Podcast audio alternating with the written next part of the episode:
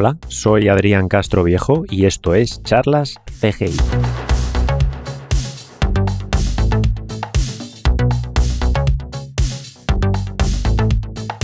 Charlas CGI es un podcast en el que invito a personas relacionadas con los efectos visuales o la animación a charlar sobre nuestro trabajo.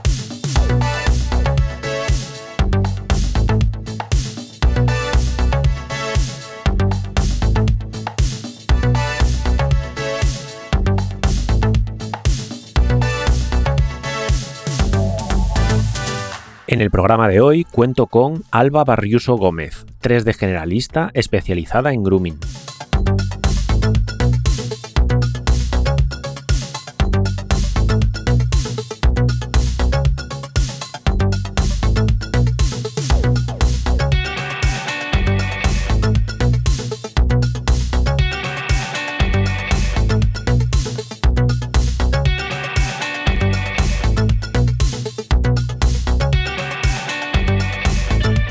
Hola a todas, bienvenidas y bienvenidos a Charlas CGI. Eh, en el programa de hoy vuelvo a contar con Unai Martínez Barredo. Hola Adrián, ¿qué tal? ¿Cómo estás? Bueno, yo muy bien. Y antes de que se me olvide, que siempre se me olvida, a veces lo he dicho al final, el podcast principalmente está en iVoox, actualmente también está en Spotify. En Apple Podcast eh, es complicado, eh, creo que está duplicado, pero bueno, en breve, en pocos días o unas semanas espero solucionarlo para que se pueda también seguir en Apple Podcasts sin problemas. Y de momento esas son las plataformas en las que está el podcast eh, principalmente, si queréis escucharlo. Em, por sugerencias de algunas personas he creado un canal de Discord, he puesto el enlace en iVoox, pero bueno, de otra manera podéis contactarme a través de mi página web, adriancastroviejo.com, desde el formulario, si queréis sugerir lo que sea, eh, podéis contactarme por ahí. Y bueno, eh, ya vamos a- al tema. Eh, ¿A quién tenemos eh, de invitada esta semana, Unai? Pues hoy tenemos a nuestra amiga Alba Barriuso Gómez. Hola Alba, Hola, buenas. Hola. ¿qué tal? Bien. Bueno, eh, cuéntanos, como hago siempre así, cuéntanos eh, por qué estás aquí. Pues, pues yo trabajo en una empresa en Londres. Empecé de lighter, junior ¿Qué lighter. empresa? ¿Qué empresa? ¿Qué empresa? Eh, Jellyfish Pictures. Que fue donde nos conocimos. Sí, fue donde Exacto. nos conocimos. Y poco a poco pues he ido pasando de lighting a grooming. Mm, Vale. Em, ¿Qué es lo que más te gusta? Grooming. Si no me hubiese quedado haciendo lighting. Muy bien. Muy bien. Y pre- pregunta del millón, grooming, eh, ¿qué herramientas utilizáis así rápidamente? eh, Jenny? Pues en Jellyfish principalmente utilizamos Yeti. Eh, pero bueno, en otros sitios usan mucho, mucho Houdini. Para y, tú- hacer y además me consta que tú le estás metiendo caña a Houdini eh, bien, bien ahora mismo. Sí, También. Sí, porque en el fondo, mm, en cuanto la empresa crece y tal, eh, no merece la pena estar comprando plugins y, Claro. y cosas de esas que al final, pues también tienes que mezclar Yeti con Maya, con CFX en Houdini y es un lío. Sí. Vale, Entonces, vamos. Mm. Sí, sí, no, perdón que te parara. eh, Sí, eh, Y quería preguntarte, antes de meternos en todo esto y hablar eh, concretamente de los software y, y la- los puestos y las herramientas y tal, eh, ahora mismo todos estamos trabajando en remoto.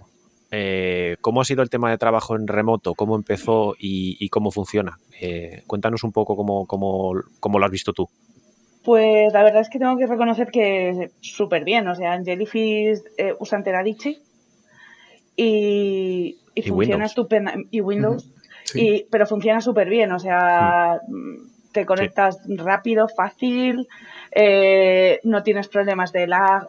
También depende de tu conexión, obviamente, pero, Por pero no hay muchos problemas de lag y tal.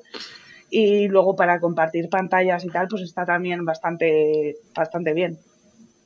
Compartir Mm, pantalla ya con... eh, ¿Te refieres internamente o, o a través de Teams? O... A través de Teams lo hacíamos a través de Teams. Y funcionaba, pues, a ver, con un poco de lag, eso sí. Sí, sí Cuando, que, sí sobre que todo, Intentabas usar el otro ordenador, pero, pero bien. doy fe de lo que, de lo que dices porque sí que, eh, sí que es verdad que va muy bien. Eh, no he estado en ningún sitio en el que consigas reproducir a tiempo real, un vídeo, aunque sea, en tiempo real, a Full HD, a pantalla casi completa, en Arby o el programa Mm. que sea. En Sí. Jellyfish se, puede, se podía hacer, que eso es bastante impresionante. Yo no, en todas las empresas que he estado, que bueno, supongo que lo podéis averiguar fácilmente, no voy a contar todas, que he estado este último año, eh, no se puede reproducir en tiempo real. mm, En ninguna. Tienes que hacer Siempre es- pantalla más sí. pequeñita o hacer un zoom out o alguna cosa así, algún truquillo para intentar verlo, pero no, en principio no es tan fácil reproducir cosas a tiempo real. O se te ve a trompicones o se te ve como Sí. pixelado. Sí, Sí, sí, pixelado Pero- a nivel de velocidad, como bajas la velocidad de, de RGS, que es el principal que, que he usado en todos los sitios. En eso, en eso Jelly es verdad que además incluso antes de lo del COVID era eh, fue, fue pionero, por un añito así.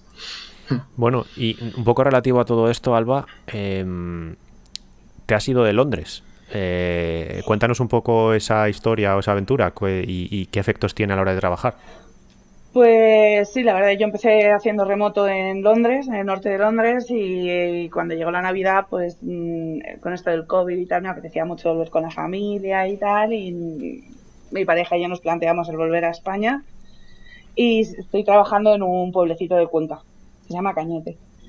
Eh, la verdad es que no he notado una diferencia abismal. Hombre, he notado diferencia de vivir un- de una ciudad a un pueblo, pero en cuestiones laborales no ningún, o sea, no he tenido ningún problema ni Sí, bueno, más, ni, más, ni que, la empresa ha puesto ningún problema. más que cuestiones laborales, evidentemente, es cuestiones más personales, de poder vivir en un pueblo, eh, trabajar en producciones de, bueno, una película o una serie o lo que sea, seguir haciendo el mismo trabajo que hacías en Londres desde otro sitio. Eh, y ya no solo, o sea, no solo que, bueno, te hayas, eh, te hayas ido de Londres o tal, pero bueno, que, que incluso dentro de España igual podrías haber estado trabajando en Madrid y mudarte a, a otra ciudad, otro pueblo. Sí. En España es más complicado. Mm. En España En es más complicado moverse. En refieres? España es más complicado trabajar en remoto. Mm. Sí, o sea, eh, moverte bueno, es igual, pero Sí, eh, no hay muchas es un- empresas que Es un poco lo que me parece ver, eh, claro, en- conozco a más gente que está fuera de España, de, de la que está en España, en el sector, pero sí que es un poco lo que me parece que, que veo, ¿no? Que en España son un poco más reticentes a que, a que la gente trabaje en remoto. Eh, o sea, ¿qué, qué, qué sabes tú de, de ello? Pues por lo que sé de algunas empresas que, que están trabajando aquí, porque tengo pues, algún compañero y tal, conozco gente que está trabajando aquí en España, eh, es todo más presencial. Te piden que estés en la oficina, cosa que en cierto aspecto tampoco me parece mal. O sea, yo sí que opino que un poco de tiempo de oficina está bien. O sea, Sí. Mm. yo echo mucho de menos el charlar con un compañero, o sea, llamar a un compañero o salir a echarte un cigarro con alguien y no estar hablando de trabajo, porque ahora mismo en remoto tú llamas para preguntar, pues, eh, me falta Sí. este material o esto no funciona o... Entonces se ha perdido un poco, pues, el colegueo en el trabajo, para Claro. mí. Sí. Bueno, Sí, sí, sí. sí, vamos, yo doy, doy fe. eh, ya, no, ya no el colegueo, sino eh, en ILM también lo están trabajando, pero la, la, la sensación de, trabajar de trabajar en el sitio en el que trabajas. O sea, para mí es la eh, tercera empresa en la que trabajo sin, sin conocer a la gente, o sea, sin estar físicamente allí. Porque Muy me frío, pilló la primera en One of Us que nos mandaron a casa, pero después eso estuve en una, dos, sí, esta es la tercera. Y claro, se pierde todo el rollo de, de- de, mm, bueno, lo que llaman en algunas empresas cultura de empresa. Otras no, otras no lo tienen mucho si son más pequeñitas y tal, pero, pero también el rollo de, de, eh, hablar con la gente, eh, no sé, eh, muchas cosas. Eh, que sí que, bueno, por lo que dices, y es lo que me parece a mí también, lo ideal sería un un 50-50, ¿no? En plan, Sí. dos días en la oficina o tres y, y el resto en remoto. Para mi gusto. Eh, sí, eh, yo creo que sería, a ver, lo ideal en algunos casos, eh, depende del tipo de empresa que estés y depende del nivel, yo creo. Y eh, del puesto también. y del yo es que puesto, soy, eh, a ver, yo soy el rancio y el raro aquí, pero sí tengo que reconocer que, jo, no sé, aunque sea un día a la semana o así, sí que me apetecería ahora mismo. No, no, sí, yo estoy de acuerdo. O sea, yo estoy de acuerdo. Em, Sí. sí que, a ver, depende de muchas circunstancias, ¿no? Pero, por ejemplo, estaba pensando en mi caso, ¿no? Eh, de trabajar igual haciendo eh, match move para series sencillas, eh, que me ha pasado ya. Eh, por ejemplo, en Union VFX, pues fue Mm. bastante sencillo el trabajo. Pues la verdad es que no me no necesito para nada ir a la oficina. Me dicen lo que tengo que hacer, pum, pum, Claro. pum, ya está. Plano, plano, plano, y ya está. pero en otro tipo, bueno, como ahora, en ILM es demasiado grande, o sea, hay mm. demasiada información que aprender y, estando en la oficina es mucho más fácil. Siempre tienes un compañero, oye, ¿qué puedo hacer? No sé qué. Ya no solo a nivel técnico de software o lo que sea, sino a quién le pregunto eh, cómo pido vacaciones, eh, cómo, no sé, tengo un problema de, con recursos humanos, a quién acudo. Este tipo de cosas, pues al final estás preguntando por ahí en el chat a ver si contesta alguien, tal, porque eh, evidentemente está todo documentado, pero es difícil encontrarlo. Hmm. entiendo que ese tipo de cosas también tienes problemas con ese tipo de cosas, Alba. Ah, bueno, a ver, yo en mi caso mm, quizá no tan así porque yo llevo tres años en Jellyfish, entonces más o menos herramientas y cosas que se usan en la empresa, cómo funciona, cómo pedir vacaciones y todo eso, hmm. más o menos no tengo ningún problema. Pero yo lo que sí es verdad que he hecho mucho de menos es tomarte un café en la cocina charlando del tiempo o de lo que has hecho, lo que vas a hacer el fin de semana, que era una pregunta muy típica en Inglaterra. Sí, sí.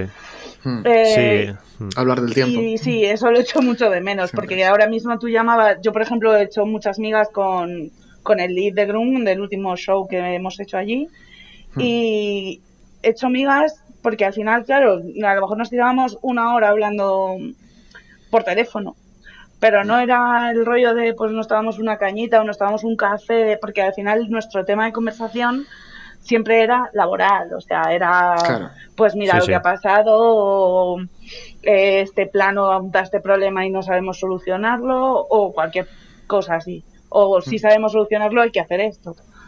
Entonces era todo, tus conversaciones con la gente se reducen a cosas laborales y ya luego pues cuando sales de tu casa que ya no estás trabajando, sí con la gente mm. normal tienes una conversación sobre el tiempo. Pero no se hace eso, y, te, y, te, voy a parar ahí. Eso tú que estás en España. Yo no tengo relación absolutamente con nadie. Vale.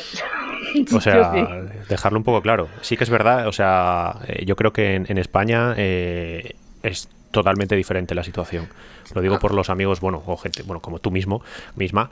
Eh, la situación es bastante diferente. Nosotros seguimos en cuasi lockdown. O sea, eh, eh, y se hace se está haciendo bastante duro, yo creo, para todo el mundo aquí.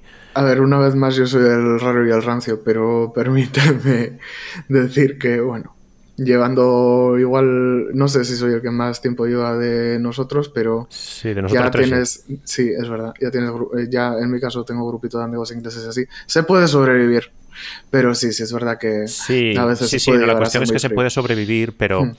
Pero, buf, sí se echan falta, ¿eh? ¿eh? tener un poco de eh, socialización, porque no... O sea, mm. son muchos meses aquí. O sea, nosotros es... Pues, eh, hombre, no es, no es tanto como un año, porque pudimos ir a España en verano, pero sí se hace muy largo. Mm. Y bueno, em, aparte de hablar un poco de, este tema, bueno, decíamos que en España que se debería hacer un poco un esfuerzo, parece ser, ¿no? Un, esfuerzo mm. por parte de las empresas para que bueno, un esfuerzo o una aceptación de que la gente puede que le interese más eh, trabajar algún tiempo en remoto o, bueno, no sé, ¿queréis pronunciaros sobre, sobre esto? A ver, al final es, jo, perdón, Alba, al final es una cosa que eh, se ha demostrado que funciona y la gente ha rendido muchísimo. Entonces, yo, pues esto de que de repente en España está están pidiendo presencial o ciertos rumores, eh, rumores que oyes de ciertas empresas en Londres que de repente te dicen, hmm. eh, y no solo del sector, eh, está pasando, que de repente te dicen, ah, pues vamos a hacer ya progresivamente no sé qué, vuelta a la oficina, y vuelta a la oficina. Y es como, jo, no, que, que no se quite esto, esto bueno que hemos descubierto. Sí. No sé, eh, Alba, si quieres decir algo al respecto. A ver, yo creo que va a cambiar. yo espero que sí. En muchos sentidos. no sé si va a ser inmediato tampoco, porque no sé tampoco pues los gastos extras que les conlleva una empresa. Yo, por ejemplo, en el caso de Jellyfish es que se... Y lo que se ahorran también. Sí, claro. Sí, pero lo que iba a decir en el caso de Jellyfish es que ellos dejaron de alquilar una oficina en el centro de Londres y compraron otra oficina en el sur. Y eso se hizo dos meses antes de que nos mandasen a todos a casa. Entonces... Eh, claro, yo supongo que también mantener esa oficina y tal, pues sí, sí, sí. Van, a, van a pedir que la gente vaya, porque Hmm. se han gastado un dinero para tener esas instalaciones. No, pero tiene, tiene sentido las empresas que tengan su oficina y, la gente vaya, pero igual no todos los días o no todo el mundo a la vez todos los días. Claro. Eh, claro, lo que sí eh, también eh, veo, por ejemplo, en, otras empresas o más grandes, claro que pueden sobredimensionar la cantidad de empleados que tienen. Eh, eh, por ejemplo, mm. pues eh, si tienes 600 empleados, o no 600 empleados, sino tienes 600 puestos de trabajo físicos, ahora mismo puedes tener empleados a mil personas. antes no. Porque físicamente era imposible, bueno, físicamente, por contratos y tal no se podía trabajar en remoto, etcétera y ahora es posible. y bueno, sí que lo peor supongo que para muchas empresas es el tema de eso, de mantener una oficina cuando mm. no hay, cuando no hay gente, ¿no? Eh, sí, es verdad que ciertos, ciertos puestos sí se pueden hacer así, pero otros requieren de... Yo creo que la mayor parte de la inversión que tiene que hacer una empresa es en, eh, en el... Eh, para, cada puesto de trabajo en, la máquina. Entonces, hmm. ahí sí que sigue habiendo pues el mismo cupo que antes. Mm, sí. Pero sí, sí. Y sí, bueno, estrategias nuevas. Ya hmm. por hablar un poco más de, de, lo que haces a nivel... Eh, creativo, eh, nos dices que prefieres, que lo, que lo, que más te gusta es hacer groom o grooming. Eh, cuéntanos un poco cómo es tu día a día o qué, cosas haces qué, y, qué herramientas utilizas, etcétera. Pues en Jellyfish para Groom usamos Yeti. Y pues nada, normalmente si tienes assets que hacer, que ponerles pelo y tal, pues te pones con tu escena. Y muchas veces lo que tienes que hacer son arreglar cosas que pues han pasado a otro departamento y han, han visto que hay algo pues que el groom no funciona o está muy relacionado también con el rig, porque claro, dependiendo, o sea, en Jellyfish lo que hacemos es hacemos el pelo en, en Yeti, en Maya y Yeti, y luego se hace el CFX, o sea, el siguiente departamento que es CFX, eh, se hace en Houdini. Entonces, muchas veces tú haces algo en Yeti que no consideras que es posible que Houdini no lo lea, o al revés, porque luego los lighters tienen que volver a Maya. Entonces, a, veces los, los de CFX hacen algo que pues Yeti no entiende. Y eso lo, lo, vas viendo pues una vez que ya tienes el asset construido y se ha ido pasando a través del pipeline y pues ves que hay cosas pues que funcionan puta madre y otras que no, que no se pueden hacer, hay que cambiarlas. Menos mal que tengo puesto lo de explicit en el podcast. no pasa nada, yo también eh, soy partidario de Ya que lo dices, eh, entonces sería positivo a nivel sobre todo artístico, la empresa tiene que valorar otras cosas, pero que por ejemplo igual se, se, utilizara más Houdini eh, en, más departamentos como, o sea, suprimir un poco Yeti o ese tipo de herramientas o ¿cómo lo ves? Porque yo conozco muy poco Yeti, pero sí que me, creo que recordar que me habías, me habías dicho una vez que, además es como una empresa muy pequeñita, que es, eh, lo hizo como una persona o, algo así. Cuéntanos, cuéntanos qué te parece lo del rollo de que se extienda un poco Houdini o... Pues... A ver, eh, yo es que a lo mejor en esto habrá mucha gente que no esté de acuerdo conmigo, pero yo soy muy partidaria de utilizar siempre el mismo software. A ver, no siempre el mismo software, eh, sino que si tú vas a hacer el pelo con Yeti, utilices Maya para simular, que es donde está hmm. alojado todo. Y, si usas Houdini para hacer el groom, usa Houdini para simular. Eh, porque luego para mí pasar cosas de Houdini a Lighting me parece algo sencillo con standings o cosas así que ya Arnold tiene preparado. Con standings si usas Arnold, eh, pero bueno. Con standings si usas Arnold, pero si tienes Redshift tiene otro tipo de proxy geo, o sea, hay, muchos, no se llaman standings, pero el Sí, bueno, hay cosas similares, sí, sí, claro. En Renderman y en Redshift seguro, en otros motores no estoy tan segura. Hmm. Em, entonces, yo veo eso porque lo que sí que veo día a día es que hay muchísimos problemas de entendimiento entre los dos software, de Houdini y Maya. También que es algo que creo que se debería de mirar, que no entiendo porque no somos, mm. o sea, Jellyfish no es la única empresa que mm. usa los software. Eso es. O sea, hay muchas más y no entiendo muy bien por qué no, no pueden hacerlos más compatibles. Sí, se mira, se Aparte de mira. esto- Yo tengo, yo, eh, perdón, es que es de formación profesional, pero bueno, de la profesión estamos hablando, pero USD. Yo siempre Sí, sí, ya, ya, susurro yo, yo USD. estaba sonando en mi cabeza ya.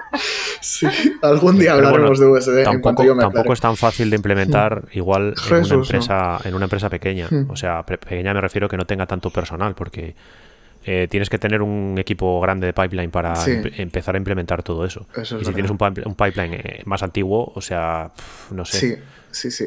Además, eh, todo el mundo, digamos, de arriba, obviamente van a intentar sacarle rendimiento a lo que ya está implementado. Entonces, cambiar todo eso, pf, chunguísimo. Pero oye, que Autodesk está empezando a interesarse bastante en USD Ah, y sí, algo, ponerlo algo ya- vi, vi una, no vi un vídeo, esta semana vi como... Sí, el anuncio que hay como, un- no Hmm. sé si es un vídeo o una presentación de algo de Maya, USD, no sé qué. Ay, Eh, no pues, sé si van a no empezar a implementar cosas en Maya directamente o algo así, no sé. De Yo todas maneras, tengo bueno, deberes. Hace mucho que no lo uso. para verlo, para experimentar con todo eso dentro de poco, pero todavía no puedo decir nada. Soy muy Bueno. novato. Eh, entonces, bueno, claro, sobre todo a nivel artista, eh, Alba, sí que, claro, mejor usar un software y no liarse tanto de pasar para allá, pasar para acá. Eh, Eh, sí. después que si la, la simulación no funciona, tal, eh, evidentemente sin valorar, por ejemplo, costes o, o otras cosas, ¿no? Que eso ya no se nos escapa un poco más a nosotros. A mí, desde luego. Pero vamos, Hmm. yo sí que soy muy fan de Houdini. ¿eh? O sea, a mí lo que puedes hacer con el pelo de Houdini eh, me parece impresionante. Aparte de que las simulaciones son mm, bastante mejores que las que puedes hacer en Maya. En Maya con Yeti. Eh, en Maya es que yo cuando he simulado Yeti siempre he utilizado Enger en Maya.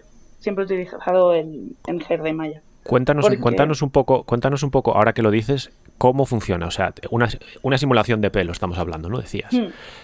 ¿Cómo haces una simulación de pelo con Yeti en Maya? O sea, eh, sin entrar en todos los aspectos técnicos, pero ¿cómo, cómo empiezas? Si te, tienes que hacer un, un plano, una simulación de pelo en Maya, ¿cómo haces con las herramientas que tú tienes?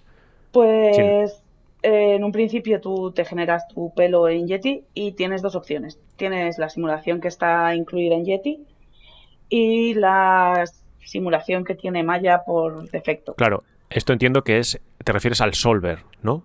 Puede ser. Al solver, sí. Sí, el solver de Yeti y el- los solver de de Maya, Yeti o el sí. solver de Maya. Bueno, de Maya que puede tener varios, sí, también. Bueno, yo hablo de Enger. En concreto hablo. Sí, de sí. Enger, que es el que he usado Es- y que me ha funcionado mejor. El único con el que te viene en Maya que no esté desfasado ya. Eh, entonces, eh, me- la simulación de Yeti es que me parece que está muy limitada en cuanto quieres subir un poco la calidad de simulación, o sea, los substeps y tal.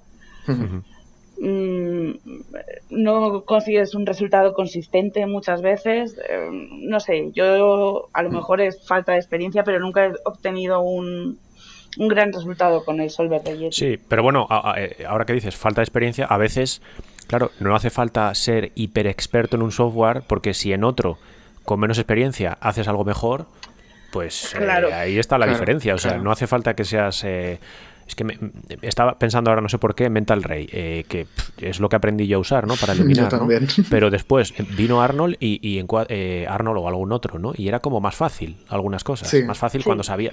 Igual viniendo de Mental Ray, ¿no? Pero para Mental Ray tenías que hacer unos trucos unas movidas para que las cosas funcionaran que, que- que no tiene sentido.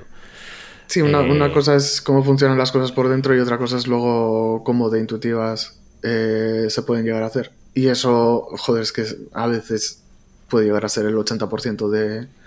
Y ya, ya no sé si te he cortado y has, y acabado o no, porque te había preguntado Hmm. lo de eso, cómo haces eh, para el tema de simular. Sí. Nos estabas diciendo que, que, que, bueno, que es un poco limitado Yeti a la hora de simular, pero en Maya, ¿cómo, cómo sigues trabajando con el programa? O sea, Pues yo entonces lo que hago es genero unas curvas que están son simulables por Maya y están linkadas eh, al- a los pelos de Yeti mm, y entonces tú simulas con esas curvas eh, eh, en vez de con, con el groom nativo de Yeti. Que Sí, esa bueno, es otra, sí. porque en Yeti puedes utilizar las curvas de Maya, curvas normales, o puedes utilizar groom, que es algo propio de Yeti. Hmm. También yo, por ejemplo, ahí soy más partidaria de utilizar Groom, aunque luego tengas que hacer trucos como el que te digo de linkar las curvas al pelo. Pero creo que es para, para, para Yeti es más fácil de entender y trabajar con el Groom en vez de con curvas. Y por ejemplo, o sea, en, en Houdini se utiliza Velum, ¿no? Sí. Y, Para y Velum también, también, no es, eh, es con curvas. O sea, porque aquí ya, ya me pierdo, yo no, no controlo también, mucho, pero yo ¿también sí se utilizan estoy- curvas guía para simular o cómo funciona? O sea, ¿sabes cómo Ah, funciona? ¿Qué diferencia hay? Eh, no, vamos a ver, sí es diferente porque son dos software diferentes y la han llamado de forma diferente, pero la base es la misma. Tú generas una serie de curvas, Sí. el pelo eh, sigue a esas curvas y luego lo que simulas no es el pelo realmente, es las Sí, es- curvas. son las Una curvas, sí, sí, que en general, un- un en modelo general es la idea que tenía yo, ¿no? Hmm. Eh, porque claro, en, en, en Her no es lo mismo, o sea, no se simulan las curvas. En hace es exactamente lo mismo, exactamente lo Sí, mismo. sí, Simulas vale. curvas y luego tienes una, un pelo que sigue a esas curvas. O sea que igual lo de simular eh, el Groom es simplemente quitarte pasos que tienes que, tú que hacer de interoperabilidad entre cosas, eh, pero igual por dentro sí que sigue siendo como una simulación de curvas. Lo que pasa es que no. como que es más el- fácil. En el fondo, para mí, la principal diferencia que hay entre Houdini y Maya es que Houdini puede manejar muchísima más geometría, muchísimas más Mm. curvas y muchísimos más puntos. O sea, lo que a lo mejor en Houdini puedes hacer relativamente rápido, porque tampoco es el software más rápido del mundo si empiezas a No. hacer las cosas muy complejas. Eh, pero lo que yo noto es que lo que puedes meter en Houdini, lo que puedes simular en Houdini es muchísimo más grande que lo que puedes hacer en Maya. Y en Mm. Maya te tienes que limitar mucho a las curvas que tú ya has generado y solo mm, simular eso. Entonces, cuando tú, por ejemplo, tienes una mano que, que toca el pelo, Sí. interacciona con el pelo, tú solo puedes decirle al software que interacciona con una curva que va ahí, Sí. pero no le puedes decir que interacciona con el pelo real. Ya. Entonces- que entonces luego se ven intersecciones y tal cuando interponen. Bueno, eso luego pues está puede existir el departamento de Finaling o el de Lighting, que luego pues tendrá que arreglar eso, eh, pues no sé muy bien cómo, de a mano. diferentes maneras, a mano, por supuesto, pero vamos, pues o moviendo puntos ma- eh, a Sí. mano o intentando cambiar el, el árbol de Yeti para que esos pelos sigan otra otra forma o lo que sea. Pero Hmm. ese Vamos, es el una mayor gozada. problema que yo puedo ver quizá con Yeti y, y simulaciones en, Hmm. en Houdini.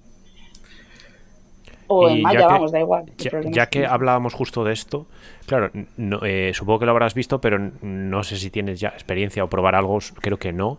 Eh, pero hablando de esto, que básicamente el tema de pelo eh, eh, ya está en tiempo real. O sea, el corto este de Mirkat de Hueta, que hablamos un poco de esto en, en programas anteriores, en el programa de Real Time. Eh, claro, ya se simula en tiempo real o prácticamente en tiempo real y está, a ver, no sé cuáles son las limitaciones, em, pero eh, como son básicamente, la, eh, creo que es la misma idea con lo que utilizaban en Unreal, eh, o sea, curvas Kia que dirigen, digamos, eh, el pelo y, y afectan a, a las fibras o el pelo que tiene a su alrededor y juegas un poco con esos parámetros y ya, ya pueden hacerlo en tiempo real. O sea, simular X curvas, no sé cuál es la, limit- la limitación. Eh, que- ah, el, el corto supongo que lo has visto, el de El Mirkat. corto es el corto El del del suricato. águila y el... Sí, Sí, eso es, eso es. sí, sí. Sí, sí, lo he visto. Qué y, pasada. bueno, estaba Mm. incluso, por si alguien lo quiere ver, eh, te podías descargar eh, ciertos archivos, no sé si todo o parte, Ah, para sí. jugar con él en, en Unreal. Eh, lo publicaron Mm. hace tiempo. Eh, eh, ¿Cómo lo ves eh, esto, Alba? ¿Te interesa? Eh, ¿Has visto algo? Eh, cuéntanos. A ver, la verdad es que soy un poco desconectada de Unreal. Me parece impresionante Sí. lo que se puede hacer en tiempo real. O sea, mm, no sé, lo que salió de Unreal 5 y tal me parece una pasada. Hmm. Es verdad que sé que se está trabajando en ello, pero sí que lo veo más para entornos y porque sé que ahora ha salido el MetaHuman y todo Sí, esto que sí. también es muy impresionante. O sea, pero vamos, en un principio yo, y viendo el corto, eh, es, es muy bueno y está muy bien hecho, pero lo que se obtiene ahora mismo con Arnold Yeti o Sí, sí. Houdini El nivel de calidad es muchísimo más alto para el pelo. Supongo que a lo mejor también puedes meter más detalles porque eh, no es a tiempo real. Al ser a tiempo real, supongo que eso también te limita un poco en cuestión de puntos, curvas y número de pelos y grosor del pelo. Sí. Pero vamos, que el corto es impresionante y, jolín, que yo creo que sí que los tiros van para, para que las cosas se hagan a tiempo real. Desde mi completa ignorancia, perdón, eh, tendría, o sea, estaría super, yo súper interesado de ver eh, en cuanto a tiempo de artista, de preparar una escena similar a, lo, a alguna del corto de Mirkat para renderizar en un pipeline clásico, disimularlo, y para hacerlo en Unreal. Igual, como hace falta trampear y demás, pues igual el artista al final pasa más tiempo todavía, no sé. Eh, pero sí, sí, promete, promete, vamos. Sí, hmm. eh, yo, otra cosa relativa un poco a todo esto que estamos hablando ahora de Yeti, Houdini, no sé qué, em, para empezar a usar eh, las herramientas, o sea, ya no digo para alguien junior que, que, empiece en el sector o tal, sino para alguien que igual de repente le toca tocar un poco más de eso, de simulaciones de, pelo, de, de, grooming y tal, eh, la facilidad de uso, eh, por ejemplo, entre eso, Maya Yeti y, Houdini Velum, eh, ¿cuál sería el más inmediato para un artista que no es especialista en este, en este campo?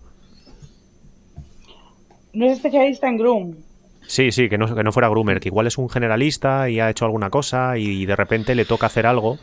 Eh, eh, y sabe de muchas cosas, eh, pero, pero no, no es groomer. Hmm. Eh, por ejemplo, básicamente la pregunta es de, y por llevarlo un poco más, yo que sé, a mí mismo, yo que sé poco de las dos cosas, también es verdad que sé poco menos de Houdini que de Maya, pero ¿cuál sería lo más rápido generalmente para aprender y utilizarlo? A ver, mi recomendación sería vete a aprender a Houdini, porque el, al fin y al cabo, eh, un poco se parece bastante, cuestión de creación de atributos, em, no sé, creación de un árbol, traerte la, geometría y luego todo eso se parece muchísimo entre Yeti y Houdini. Houdini em, además, mm, no sé, me parece que tiene más futuro en la industria que hmm. Yeti, hmm. porque además es que lo están cuidando mucho como tú has dicho antes, Yeti lo hace una persona, que me pareció un logro muy grande. O sea, para que una persona haya hecho Yeti, jolín. Sí, tiene todo el mérito, vamos. O sea, sí, sí. Lo que pasa es que, claro, luego si necesitas no soporte o el equipo de Side Effects, ¿sabes? claro, claro. Eh, luego, quizá, pues si tú estás más acostumbrado a Maya, a lo mejor es más sencillo aprender en Maya, pero... La pregunta, a ver, la pregunta iba un poco por ahí, ¿no? de a nivel, eh, imagínate que estás en una empresa pequeña, en una empresa pequeña y, no tuvieras limitación de software que te dicen, eh, dinos lo que quieres usar, porque tienes que hacer esta simulación, o sea, esta simulación, eh, mm. este, este grooming o lo que sea. Em, ¿Qué sería lo más fácil para un artista de 3D que no es especialista en eso? a ver, también la pregunta es un poco ambigua, ¿no? Porque dice, claro, es un artista de 3D, pero ¿sabe Houdini? ¿Sabe Maya? Eh, eh, lleva 10 años con Maya, lleva un año con Houdini. Eh, a ver, es complicado, pero no sé. ¿Cuál sería más fácil o más rápido de aprender de cero? no sé, quizá en este caso, a lo mejor Yeti porque mm. es más pequeño, porque tú, mm. es que Houdini tiene muchas cosas que tienes que no son Groom. Claro, claro. O sea, es saber usar el programa, saber cómo funcionan los atributos, saber cómo funcionan los puntos primitivas y ejes, saber cómo se crean grupos, saber cómo puedes pintar una curva, porque claro, como no puedes, a ver, puedes seleccionar, pero no es como está construido Houdini. Houdini está construido para que tú hagas cosas procedurales. Sí, sí, que, si tú cambias geometría, no tengas que, yo qué sé, que volver a hacer una selección o... Hmm. Entonces, Claro, yo ahí, si la pregunta es, ¿el chico es generalista? ¿No tiene ni idea de Houdini?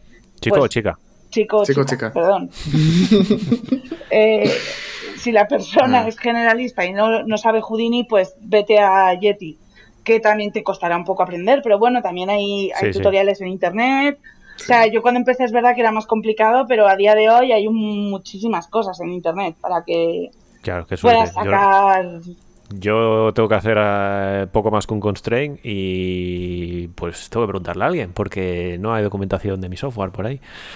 Eh, pero bueno, eso es otra historia. De cuyo nombre no queremos acordarnos. Em, pues sí, y yo, te, yo te iba a preguntar algo y. Ay, mierda. Eh... Bueno, pues sigo yo. Eh, lo, repiensas y cuando lo sepas preguntas. Sí. Eh, bueno, tenía varias notas por aquí.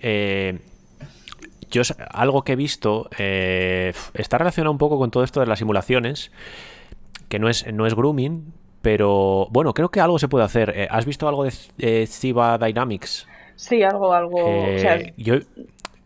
¿Lo has llegado a usar o algo? No lo he llegado a usar, he estado viendo demos y tal. Hmm.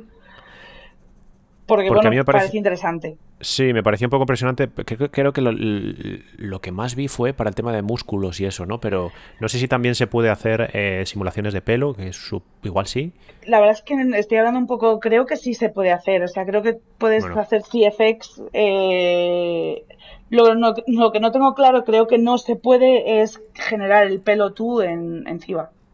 Sí. Pero... Sí, pero bueno, es para, llevarte, para llevártelo a otro software, tipo Maya o lo que sea. Y... la verdad es que no lo he usado nunca, pero vamos, vídeos que he visto que han publicado ellos y tal, mm, sobre cómo funciona el músculo y cómo, pues, jolín, la verdad es que son bastante impresionantes. Unai, ¿te has acordado, me parece? Sí, me he acordado. Em, nada, te iba a preguntar a ver si prefieres, porque claro, aquí hay eso, eh, las dos etapas, ¿no? Groom, que es un poco el rollo darle estilo al pelo y, eh, bueno, peinar y propiedades de dicho pelo, y, o CFX, que ya es simularlo, ¿no? ¿O lo estoy diciendo mal? Sí, sí, sí, no, es exactamente eso. Eh, pues la verdad es que me gustan las dos cosas. Eh, quizá hmm. simulación más, porque puedes jugar más hmm. y es más técnico. Yo me considero que tengo un perfil más técnico que artístico. Pero vamos, me gustan mucho las dos cosas porque la creación del Groom también tiene su parte técnica y también un poquito su parte artística y también me gusta a veces variar, no es solo mirar atributos y... y... Y, bueno, relativo a esto también, eh, el lighting, ¿cómo lo ves? O sea, ¿te gustaría poder hacer también el siguiente paso? Eh, a ver, en un mundo ideal, claro, porque a veces en una empresa grande hay diversos departamentos que cada uno hace su cosa. A ver, yo es que cuando empecé en Jellyfish, pues mm, ahora ya es más grande. La verdad es que ha crecido muchísimo en el último año, mm. pero, pero yo cuando empecé era bastante pequeña. Entonces, muchas veces un lighter pues hacía tres departamentos a la vez porque o, no había nadie para arreglar una animación o, o, no había nadie para hacer un groom o... o, no había nadie para hacer un match ¿Alguno te tocó? También, sí. Eh, entonces, mm, yo la verdad es que disfruto mucho cambiando de departamento, porque hacer siempre lo mismo, pues tiene la ventaja de que te haces un crack haciendo eso y eres capaz de, ver problemas antes de que surjan, pero tiene la desventaja de que solo haces eso, no, no ves lo que, lo que hay más allá de, pues de Groom en este caso. Entonces es verdad que a mí sí me gusta mucho, pero entiendo también que las limitaciones de una producción, si tú necesitas que mientras la persona que está haciendo el pelo haya otro que esté iluminando planos, eh, no es posible. Entonces, yo la posibilidad siempre la dejo abierta. Si me quieren dar las dos cosas, pues oye, bienvenidas. Bueno, tampoco, tampoco las dos cosas, pero por ejemplo, yo que sé, que puedas de alguna manera saltar, ¿no? Haces en un proyecto haces Groom y en el siguiente haces Lighting. Eh, claro, en ese caso sí, pero también se perdería entonces la parte de CFX porque normalmente los CFX y el lighting sí que se hace muy simultáneamente. Hmm. Hmm. Entonces, en ese caso no lo sé, o sea, tendría que verme en la situación de... Pero vamos, sí, sí que, o sea, no me molestaría hacer algo de lighting de vez en cuando. Hmm.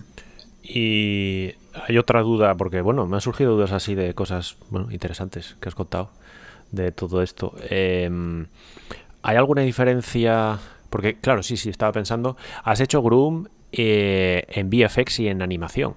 O sea, en Feature Animation.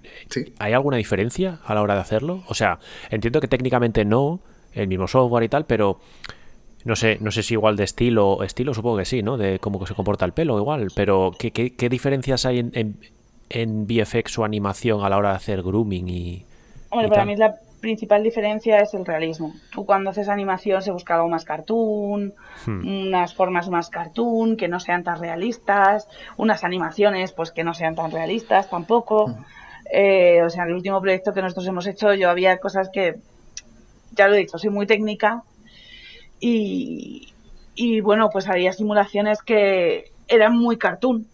Ya está, o sea, no estaban mal, no eran muy bonitas, de hecho, porque en animación siempre lo que prima pues es que las cosas sean bonitas, eh, más que realistas o creíbles para el espectador.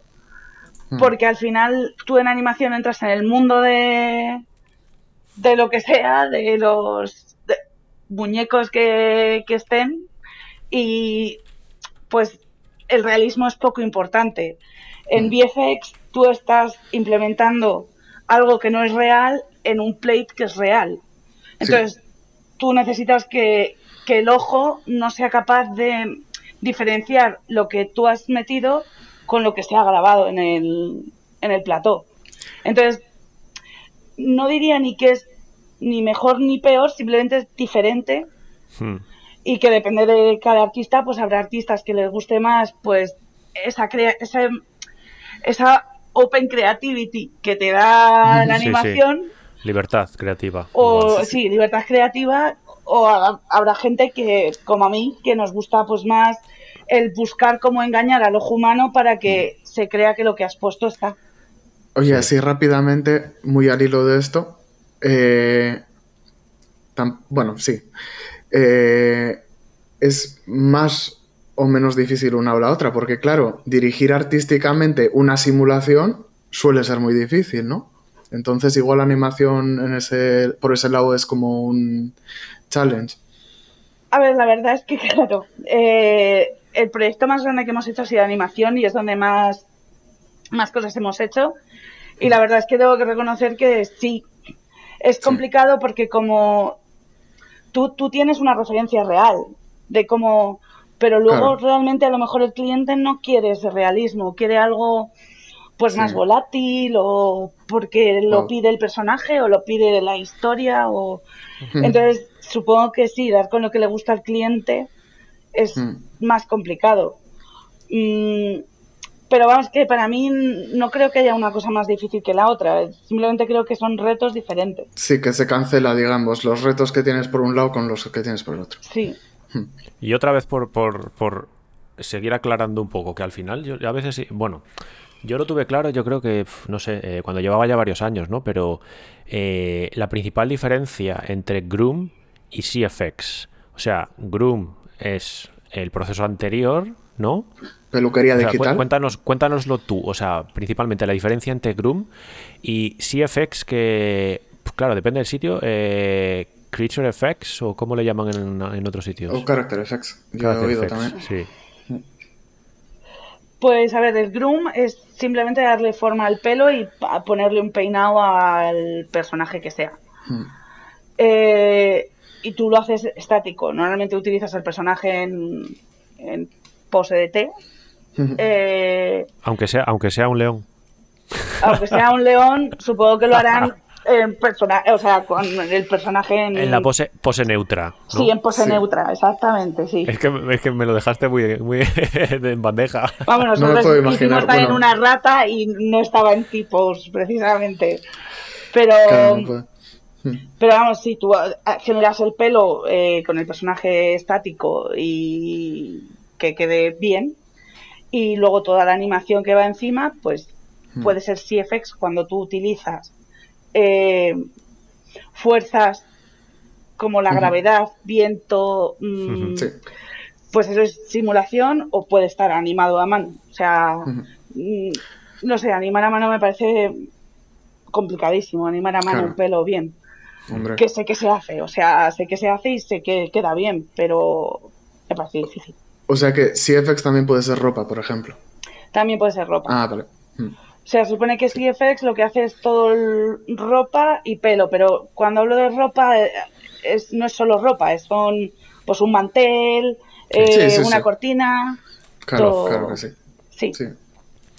Sí, sí, yo eso sí lo tenía claro. Sí que yo hace unos años englobaba más todo como CFX, eh, incluso el grooming. Pero claro, sí que es verdad que, igual en algunas empresas no existía un departamento de grooming. Igual dentro de CFX había gente que hacía grooming y después, bueno, no sé.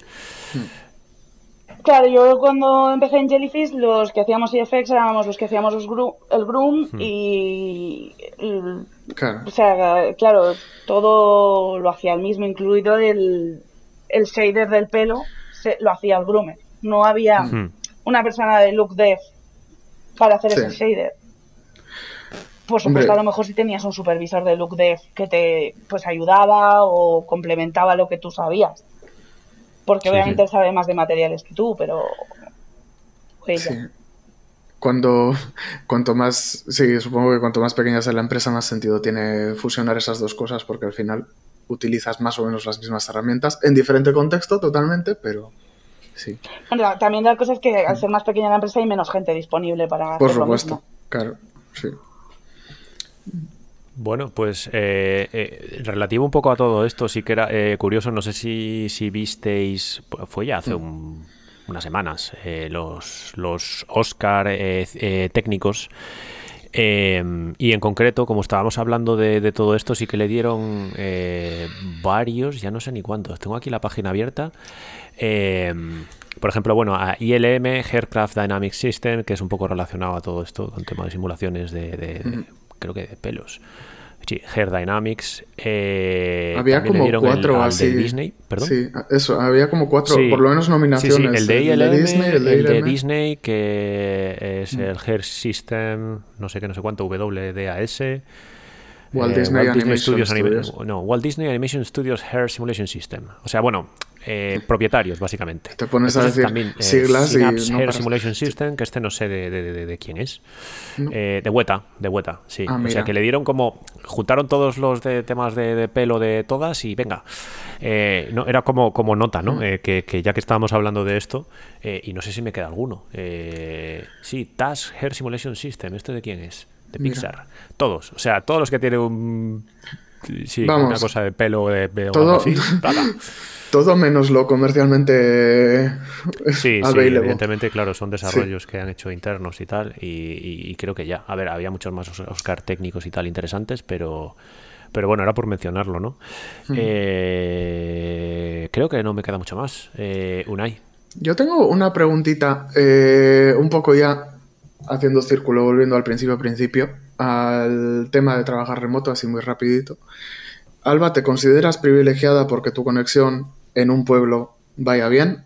¿O le animas a la gente que vaya a un pueblo, que se puede trabajar en un pueblo? A ver, yo no he tenido ningún problema con la conexión aquí. Va muy bien. Yo no he tenido, he tenido incluso más problemas porque si hay vendavales o lluvias muy fuertes, se va la luz. Mm. O, nieve, que pues hace, ha, nevado, la Filomena ha venido hace poco y ah, al parecer también, pues si se posa la nieve en los cables, pues el cable se puede romper o... Entonces, he tenido casi problemas con la luz, que tampoco ha sido para nada un drama, mm. ¿eh? A lo mejor ha sido media hora sin luz. Ah, bueno. Eh, que internet muy bien. O sea, sin ningún problema. Mm. Vamos, yo como eh, contestación también a, tu pregunta, Unai, eh, yo llegué a trabajar eh, muy poco tiempo, pero con una conexión 4G, no aquí en Londres, cuando estuve en España fue muy poco tiempo, pero fue como un par de semanas. Mm. Eh, pues sí, era con una conexión 4G. No la del mm. móvil, porque tenía en casa con mis padres tenía un, un, router en el que le puedes meter una tarjeta SIM.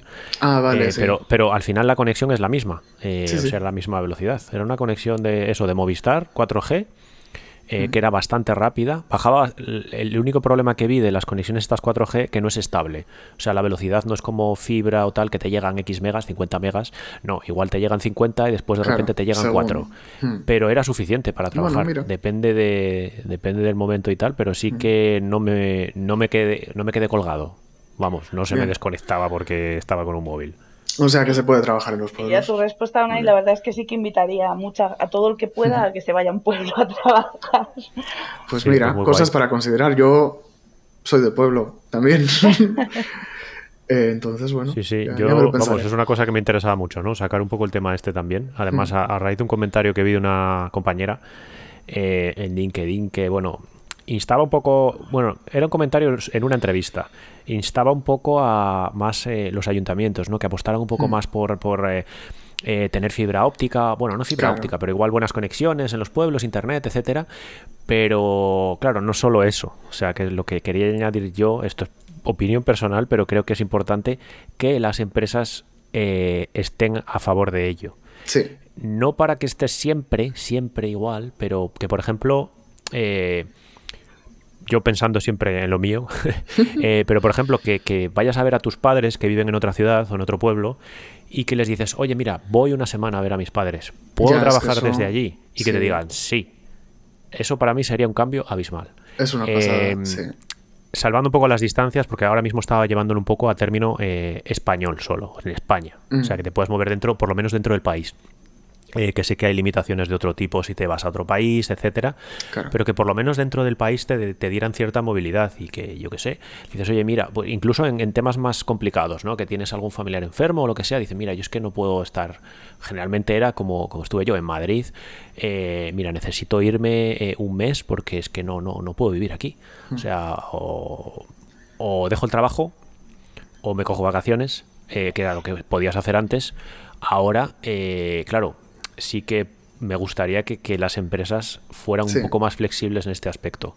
Pensando un poco en todo, eh, eh, que al final eh, yo creo que es bueno para todos. O sea, no sé si en general aquí en Reino Unido, supongo que a nivel mundial también, supongo en España también, la, producción es mejor, la productividad de la gente. ha subido en, términos generales, igual no todo el mundo, pero sí ha subido. Y mm. bueno, es interesante. También también habría que pensar cuánto tiempo puede durar esto. O sea, porque igual eh, está la gente superproduciendo ahora y dentro de dos años sí, no seguimos todos al mismo ritmo, ¿no? Sí. Eh, es, es, difícil de valorar, pero bueno, que, sería interesante. Yo creo que a todo el mundo le, interesa un poco eso. Sí, que no se pierda. Porque yo, por ejemplo, a ver, obviamente no voy a entrar aquí en detalles, pero un compañero está trabajando entre un país y aquí y algunas semanas se va a ese país por razones personales y, luego vuelve. Y eso, que no se pierda, sí, porque eso a él le da una libertad de la leche. Claro, entiendo que mm. muchas veces se tiene que legislar y estas cosas, ¿no? Derechos, no sé qué, pero sí que estaría guay un poco eso, ¿no? Eh, eh, mm. que bueno, que fuera un poquito estricto eh, a nivel de que en determinados casos, pues que tienes eso, a mí se me ocurría, pues que tienes que cuidar a un familiar o cualquier cosa y que dice, mira, mm. sí, eh, puedes irte cada X semanas, tú puedes estar dos semanas allí, una aquí, por ejemplo.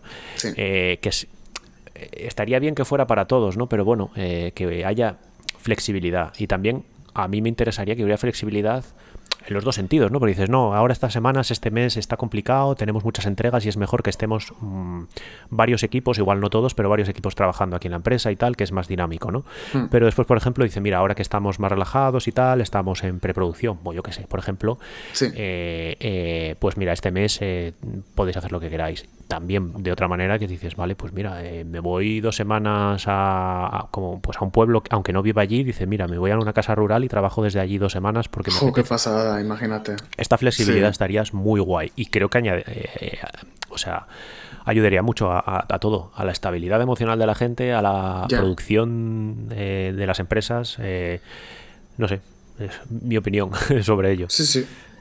Yo creo que eso podría llegar a pasar, pero no inmediatamente después de todo hmm. este...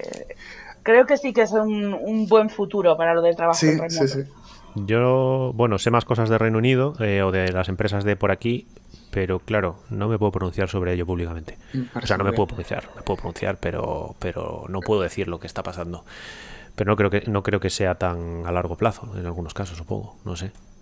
No sé, eh, se tiene que quitar, eh, sí, el, el miedo. El tema, sí, sí, el miedo, de, por parte de cierta gente. no sé si me voy a mojar, venga, no sé si es el cliente o qué, pero sí, Hombre, el cliente gusta puede ser por tema de seguridad, ¿no? Pero, pero a nivel de empresa, cuando no hay gusta mucho el tema cuando no hay proyectos eh, A ver, yo estaba pensando sobre todo, eh, vale, entiendo que igual de repente, vale, se acabó todo este problema, pero Hmm. eh, estudios grandes que eran muy complicado antes, pues eso, ILM, DINE, que yo que sé, NPC, todos estos Sí. que trabajan para grandes producciones, Disney, no sé cuánto. Pero eh, estudios que trabajan eh, para series de Netflix, em, que no tienen tantos problemas de confidencialidad, o series más pequeñitas, películas más pequeñitas también, que no Mm. tienen unas cláusulas tan, tan, tan duras o tan Sí. estrictas, eh, eso directamente podrías trabajar de cualquier sitio. Entonces, ese tipo de cosas que se hiciera cuanto antes. Sí, Eh, el tema de la flexibilidad. Eh, y después el resto, pues no sé. Alba, ¿qué opinas? Eh, no sé, es que, a ver, en Reino Unido llevas tu razón que a lo mejor eso es más a corto plazo, no. Pues porque sí, porque en Jellyfish también sé, sé que se ha estado pensando la idea de que, pues en vez de volver cinco días a la semana, volver solo tres, se está planteando la posibilidad. Cosa que eso no se planteaba antes de Mm. todo esto. Pero, pero vamos, que, no sé, o sea, para por ejemplo España sí que veo que necesitamos más tiempo para Sí. acostumbrarnos a todo esto de que, bueno, que la productividad sube o mm, estar trabajando desde casa, que los equipos no estén en el mismo sitio, que, no sé, yo creo que en España sí que es más cuestión de esperar un poco, creo que se llegará a ello. Mm. En Reino Bueno. Unido quizás es más Bueno. sencillo. Pero más sencillo, ¿por qué? Porque, vamos, ¿por qué lo crees? Pues la verdad es que no sé por qué. O sea, no. Lo, también es verdad que me pasa mucho lo que a ti, que yo sé bastante cómo funcionan las empresas en Reino Unido. Sí, más o- que en España. Ya, que- estoy- más que en. España. Mm, Claro. Entonces, Sí, yo no ahora puedo me llegan de decir- oídas, sí.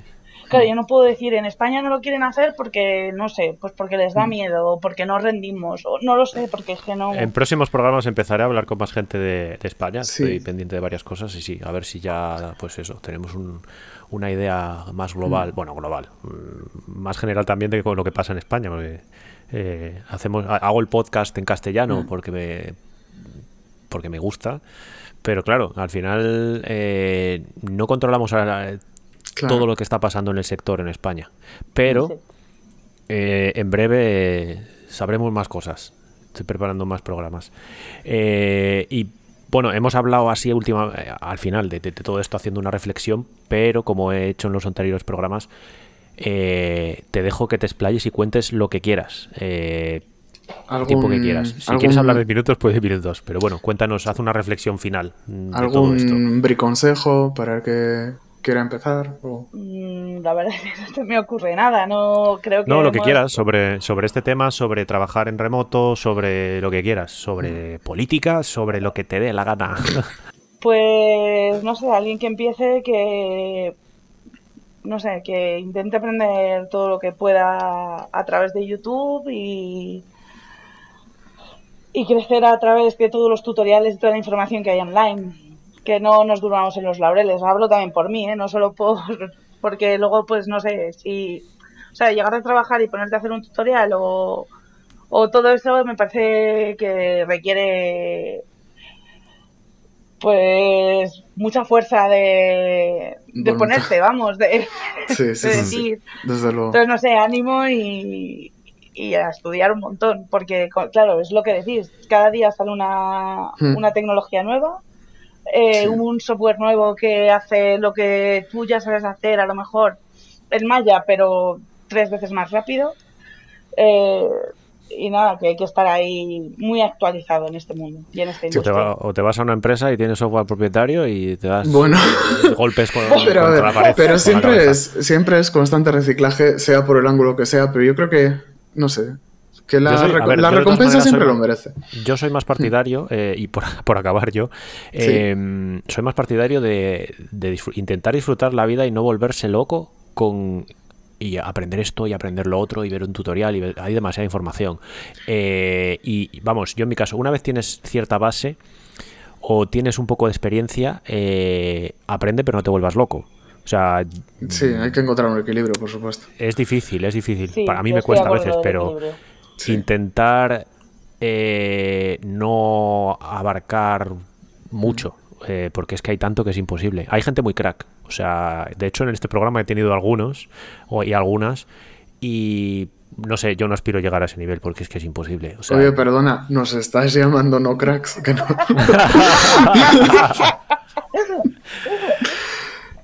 Pues no sé qué contestar a eso. Creo que voy a pasar a la siguiente pregunta.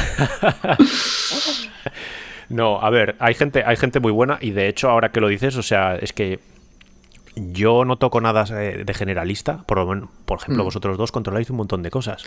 Eh, yo creo eh, que desde que me, me, he venido a Londres me he especializado bastante y hay cosas que, desconozco. Igual conozco así, no sé qué, hablábamos de algunos temas hoy, pero, pero no, ni lo he usado, ni, ni sé ni cómo se hace.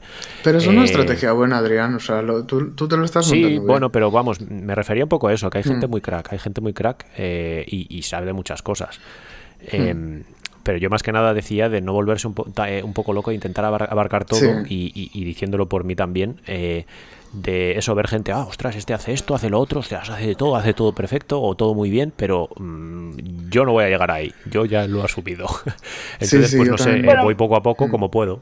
Yo es que más que volverse loco, yo lo que digo es mantener un poco el ojo en lo que, en lo que sale nuevo, qué es mejor, hmm. qué es peor. Eh, no a lo mejor, pues yo qué sé, ha salido un programa nuevo, me voy a volver loco hasta que sepa manejarlo como si llevase 10 años usándolo no me refería a eso, me refería más a estar hmm. pues atento a lo que hay. Porque es que, hmm. vamos, en mi caso, por ejemplo, que yo estoy mucho en la parra, eh, muchas veces, pues eso, vosotros me habléis de cosas que según lo, lo nombráis, yo lo tengo que poner en Google porque no tengo ni idea de... Sí, pero vamos, eh, yo lo nombro porque lo vi en una noticia, vi un vídeo, MetaHumans, y ya está, o sea, ni lo usé. O sea, la demo al final ni la usé, porque es que...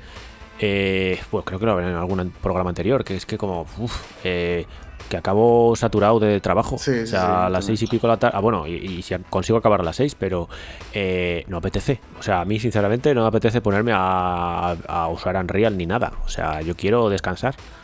Hmm. Descansar la mente del trabajo. Es que al final es un poco trabajo eso también. Aunque, aunque y ya por ir finalizando del todo, del todo, me empecé a ver otra vez eh, unos tutoriales y tal de. Joder, yo ya no, lo tenía por aquí abierto. Eh, algo de Houdini, joder, es que Houdini me mola mucho, pero nunca lo he usado a nivel profesional. Eh, era sobre temas de terreno, que a mí los temas de terreno me molan y, mm, ah, era sobre... Para luego eh, pasarlo a Unreal, ¿no? Mapbox. bueno, eso ya lo había hecho, ya había probado ah, cosas. no, pero era Mapbox, que es como por decirlo de alguna manera, una especie de Google Maps y, mm. y como que tiene un...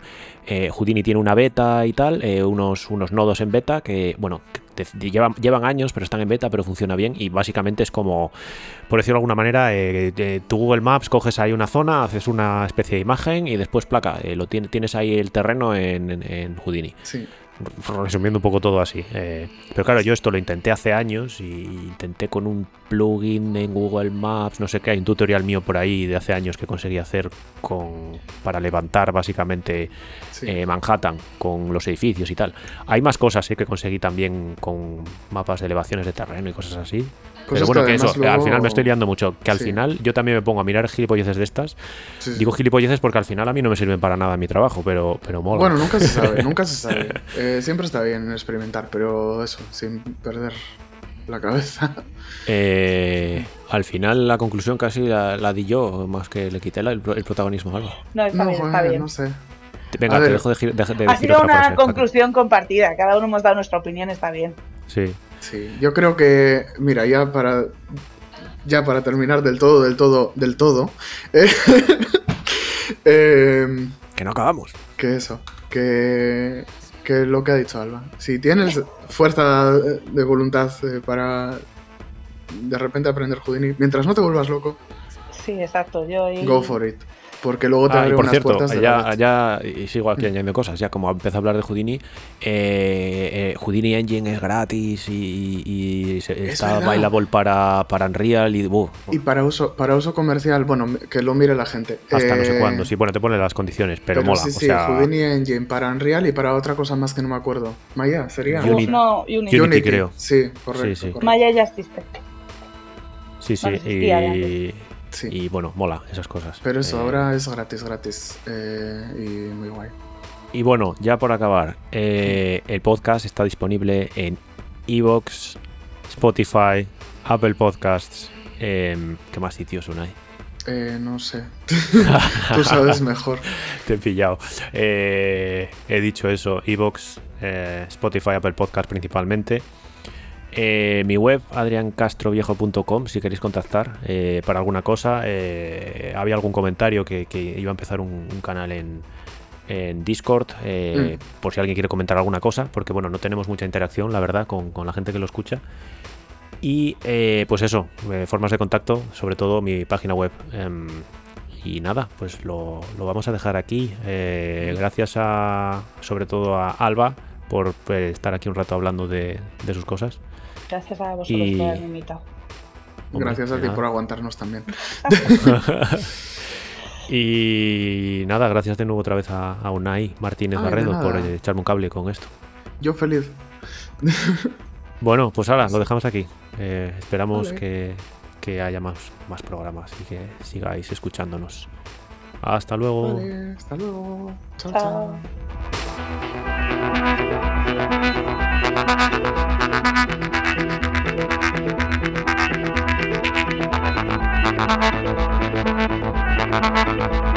you.